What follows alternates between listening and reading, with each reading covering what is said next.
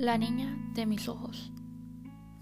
We played underneath a baby blue sky, ran on a carpet of green till our knees gave out, till our smiles cracked with a breath, and we lay there, gasping for air, laughter fading.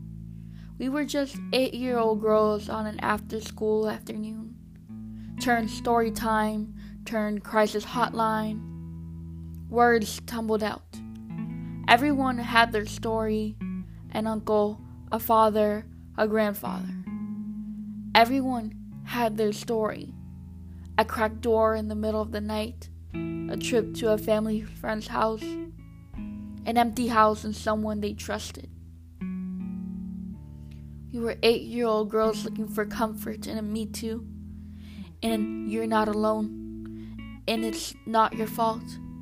And we heard a Me Too, heard one too many. Fooled ourselves thinking that silence meant it was okay. Fooled ourselves thinking that we were okay. Maybe it's because the world told us it was our burden to bear. Because when eight year old girls speak up, when their mothers refuse to meet their eyes, when the cops aren't called, when the abusers aren't thrown out, when their truth becomes a lie, a childhood is lost, buried underneath a weight. A mother loses their child, and silence becomes their best friend.